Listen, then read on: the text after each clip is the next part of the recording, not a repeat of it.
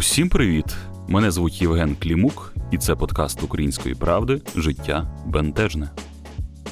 У цьому подкасті ми ділимось історіями, які зазвичай розповідаємо тільки близьким та знайомим, але які варті уваги тисячі людей. Якщо у вас є історія, яку б ви хотіли розповісти у цьому подкасті, вам треба просто написати нам на пошту smmsobaka.pravda.com.ua Як довго ви можете бігти? 2, 3, 5 кілометрів. Може, ви пробували або хочете пробігти півмарафон чи марафон? Для більшості людей марафон це досить серйозна дистанція і велике випробування, але не для героя сьогоднішнього епізоду. Знайомтеся, Денис Соколов, 28 років.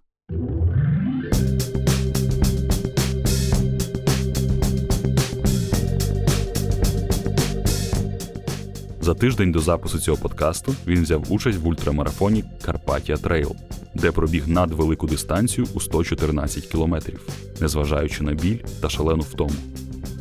Навіщо люди вирішують бігати ультрамарафони? У чому кайф бігти отак цілий день? І що відчуваєш, коли ти єдина людина посеред неходженого і дикого лісу? Свою історію про біг розповідає Денис. Уявіть собі, що ви знаходитеся в Карпатах в самій глибині Буржавського хребта, куди практично не ведуть жодні стежки, немає жодних доріг, є лише дикі гори, дикі пагорби, де єдині твої сусіди це дикі кабани та вовки. Вже темніше і потроху температура починає опускатися.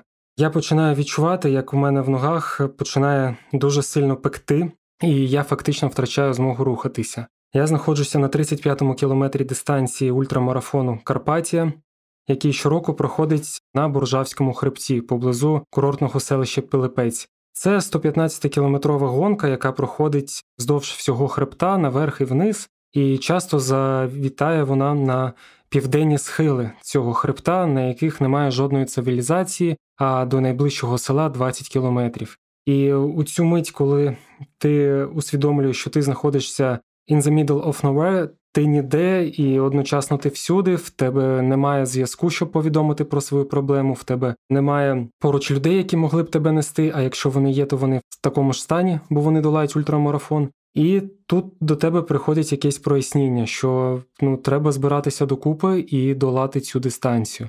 Річ у тім, що українська буржава, цей хребет, це дуже вологі Карпати, це вологі ліси, в яких постійно йдуть дощі, течуть гірські потоки, і є багато потічків. І долаючи цю дистанцію, ти фактично 90% всього часу біжиш з мокрими ногами. Час від часу мокрі ноги у мокрих кросовках знищують твою шкіру, і в цьому і є твоє велике випробування пройти скрізь біль, пройти скрізь якісь негативні емоції і знайти ту силу, яка змушує тебе рухатися далі. Часто в цьому допомагають якісь там дивні речі, часто спіритичні, часто містичні, коли ти щось в глибині себе знаходиш. А іноді це бувають досить там побутові штуки, як ібупрофен, там знеболювальні, які ти можеш закинути в себе. І ось проходить вже 4 години боротьби з собою зі своїми ногами. Я прибіжав до КП, яка називається КП Керниця, і знімаю кросівки.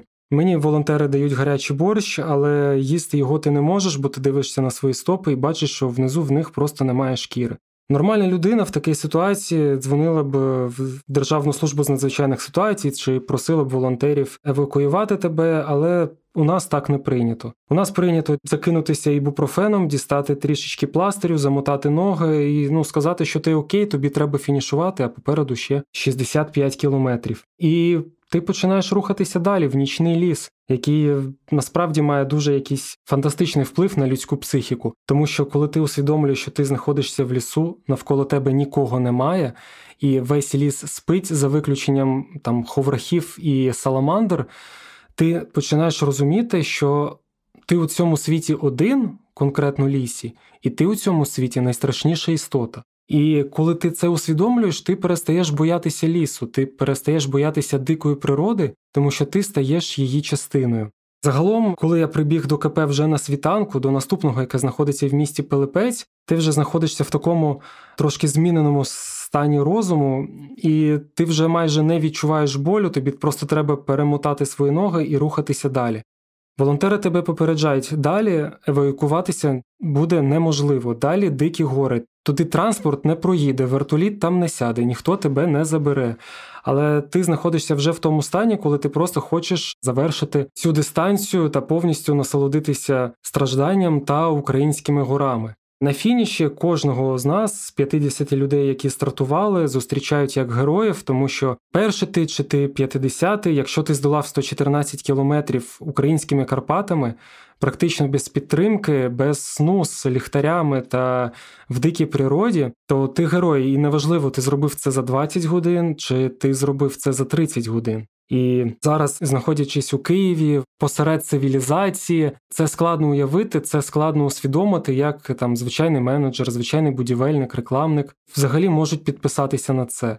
Чому я почав це робити? Я почав це робити сім років тому через великий стрес. Я тоді працював власкором на національному каналі. Це був 2014 рік, і тоді у роботі українського журналіста було дуже багато стресу. Це був стан е, дуже активної війни. Я тоді жив в Одесі. В Одесі ну постійно гуляла загроза російської весни. Постійно в місті були теракти, і це дуже впливало на психіку, на психіку журналістів. Ну видно було, що люди всі працюють на своє виснаження. І одного разу я вирішив е, ось так надовго піти у дику природу, де навколо мене нікого не буде, не буде ніяких загроз та тривог, і я зможу побути наодинці з собою. Пізніше я дізнався, що є ціла купа таких людей, які тікають від цивілізації, долають чималі відстані, входять у такий, можна сказати, трансовий стан відсутності цивілізації, від втоми, і отримують від цього сатисфакцію, отримують від цього полегшення. Тому що тебе, людину, яка живе у цивілізації і має багато сучасних проблем, ці виснаження повертають до первинного стану людини. Коли ти починаєш цінувати дуже примітивні речі, ти починаєш цінувати теплі харчі, які дають тобі волонтери, ти починаєш цінувати схід сонця, тому що він перенесе тобі тепло, ти починаєш цінувати завершення дощу, тобто такі речі, на які ти просто не звертаєш уваги, коли ти знаходишся у місті. Звичайно, ось такі марафони Карпатами, пустелями, які є в Україні, і якимось пагорбами у найвіддаленіших місцях несуть в собі небезпеку. Але це, зокрема, нас і притягує. Наприклад, ми робимо тренувальні виїзди, тренувальні збори якраз у таких місцевостях. Взимку ми їздили у містечко Сколе Львівської області, щоб побігати там. Вдарив мороз до мінус 18 градусів було на вершині гори Лопата. Було дуже холодно, а ми були лише у гірському біговому спорядженні. Тобто в нас були гірські кросівки, звичайні тайці, мембранні куртки, перчатки та шапочки, тобто ну, звичайний набір бігуна. І коли ми піднялися на цю гору, а це вже пройшло десь 10 кілометрів, ти починаєш розуміти, що ти замерзаєш, що мінус 18 – це та температура, при якій людина в такому одязі не існує. І в тебе є лише один варіант спуститися вниз, повернутися до цивілізації, повернутися до містечка Сколи Львівської області. І тут одним махом до тебе приходить думка: а що буде, якщо ти впадеш, зламаєш ногу чи просто підвернеш? Навіть йдучи цю дистанцію, ти змерзнеш, і попри сніг, попри за низьку температуру, до тебе ніхто не дістанеться. І ось цей стан вмикає в людині якісь надзвичайні здібності, твої надзвичайні резерви. Твоє тіло починає рухатися так, а твоя реакція починає реагувати на все так, як вона не робила ніколи раніше. І ти вже не лінивий житель міста, ти вже дійсно та людина, яка є частиною природи, є частиною світу, яка вміє реагувати на все те, що происходить навколо.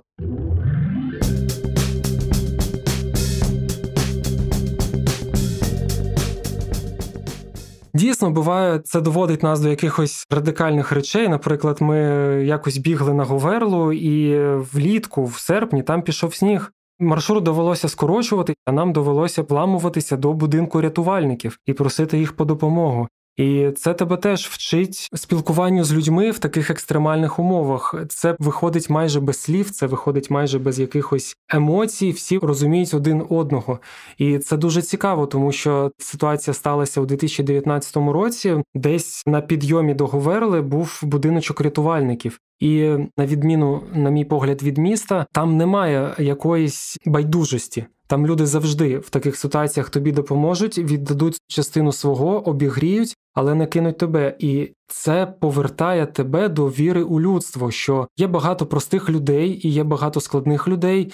Всі вони різні з різним бекграундом та минулим, але всі вони готові допомогти тобі у складній ситуації. І е, у нас був такий жорсткий випадок минулого року під час марафону пустелею навколо Куяльницького лиману пропала дівчинка. Вона біжала першою, і сам ліман має форму овалу, і десь за 20 кілометрів вона зникла, і її ніхто не міг знайти. Миттєво організувалося 200 людей на пошуки. Це були досить різні люди, і спортсмени, і рятувальники. І ми теж, ризикуючи своїм життям, у пустелі шукали її і, врешті-решт, знайшли. І ось це єднання людей, які ризикують своїм життям, але знають, навіщо вони це роблять, дуже сильно надихає, тому що часто люди, на мій погляд, не знають навіщо вони живуть. В них один день повторює інший, в них все розплановано на майбутнє. За 5 років я купую автомобіль, за 15 квартиру, там я їду у Туреччину. А що ти будеш робити, якщо піде гроза через 2 години, а ти посеред гори, а в тебе лише мембранна куртка?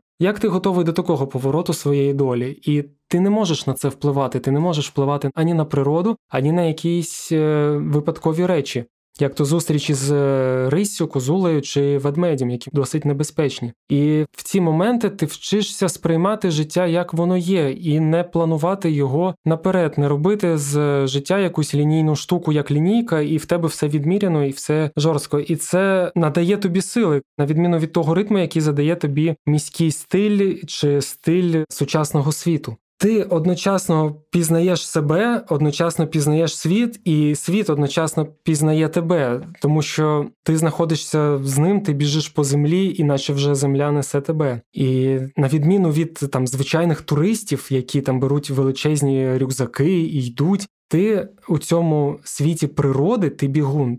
Ти не приходиш туди з наметом, ти не стаєш, не розводиш багаття і не втручаєшся у цей світ. Ти як привид пролітаєш повз, і ти є його частиною. В тебе немає якоїсь зброї, якоїсь укриття. Ти повертаєшся до того примітивного, коли людина була ще на зарі своєї історії. І це дуже цікаво відмовитися від якихось благ і зрозуміти, що і у цьому, коли ми повертаємося до якихось базових речей, да, за піраміду масла, безпека, сон, там тепла та гаряча їжа, ти знаходиш знову у цьому задоволення. Що цікаво, що ось ці от швидкі подорожі, ось ці біг горами, ось ці страждання, вони доступні для всіх людей. Людина, яка біжить повільно чи біжить швидко, вона відчуває те й саме. Це не дорога машина і бідна машина, яка там одна оздоблена деревом, дорогою шкірою, а інша там якимось поганим дермантином. Кожна людина відчуває те саме, коли знаходиться в горах, коли знаходиться в дикій природі. В цих ультрамарафонах жінки та чоловіки знаходяться на рівних, немає жодних гендерних відмінностей, наприклад, у результатах. Якщо взяти топ-20, то у топ-5 завжди будуть жінки, чи завжди будуть люди, які старші за 50 років. Тобто, це каже, що така витривалість, така психологічна витривалість, вона або є, або її треба готувати і тренувати. І неважливо, який ти там молодий, чи вже з віком, і якого ти гендеру, тому що у природі всі равні. Це не означає, що можна просто пройти, пробіжати 300 кілометрів там карпатськими хребтами, і все буде в тебе класно, і ти знайдеш якесь своє просвітлення. Ні, для цього ми, як бігуни, дуже і дуже важко готуємося. Ми постійно виїжджаємо ось цю дику природу, бігаємо і намагаємося зловити якийсь свій дзен щоб зрозуміти, з яким темпом гори можуть зустріти тебе. І, на мій погляд, це є справжнє життя, як у фільмі Параджанова Тіні забутих предків, коли от е, це містичне, і ти в ньому знаходишся, і не ти вирішуєш, чи здолаєш ти цю дистанцію, чи дистанція здолає тебе тому що у горах може статися що завгодно, і тобі лише лишається сприймати як даність цю подорож і приймати з вічливістю, з подякою все те, що відбувається навколо тебе. І що цікаво, що у світі є багато осередків, де люди починають бігати у природі. Дуже це популярно у США, дуже популярно у Європі чи у Китаї, в дуже просунутих країнах. І що цікаво, що от коли ми всі поєднуємося разом, тому що є міжнародні старти, немає ніякого суперництва, яке є у футболі, яка країна краще, яка країна сильніше. Навпаки, це схоже на один великий дім, коли там всі перед стартом сидять за одним столом, чи після старту п'ють разом пиво та обговорюють, як вони разом долали цю надважку дистанцію, як їм було важко, як вони попадали під зливи, підвертали ноги на каміння. І у лідера, і останнього одні ті самі емоції. Він здолав цю дистанцію. І вся ця історія неймовірно об'єднує нас між собою та об'єднує нас із природою.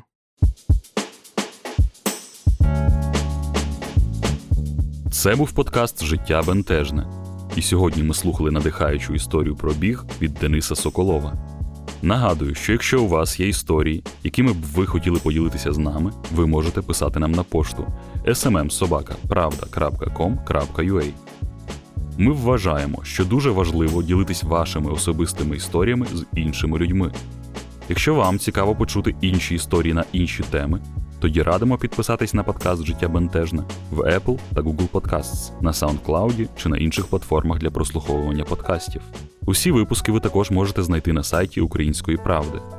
Якщо вам подобається цей подкаст, або ви вважаєте, що він може комусь допомогти, то ви також можете поставити йому оцінку у Apple Podcasts, кинути посилання своїм друзям чи розповісти про нього у соцмережах. Ведучий та звукорежисер подкасту я, Євген Клімук, редактор та продюсер Федір Попадюк. Почуємось за два тижні.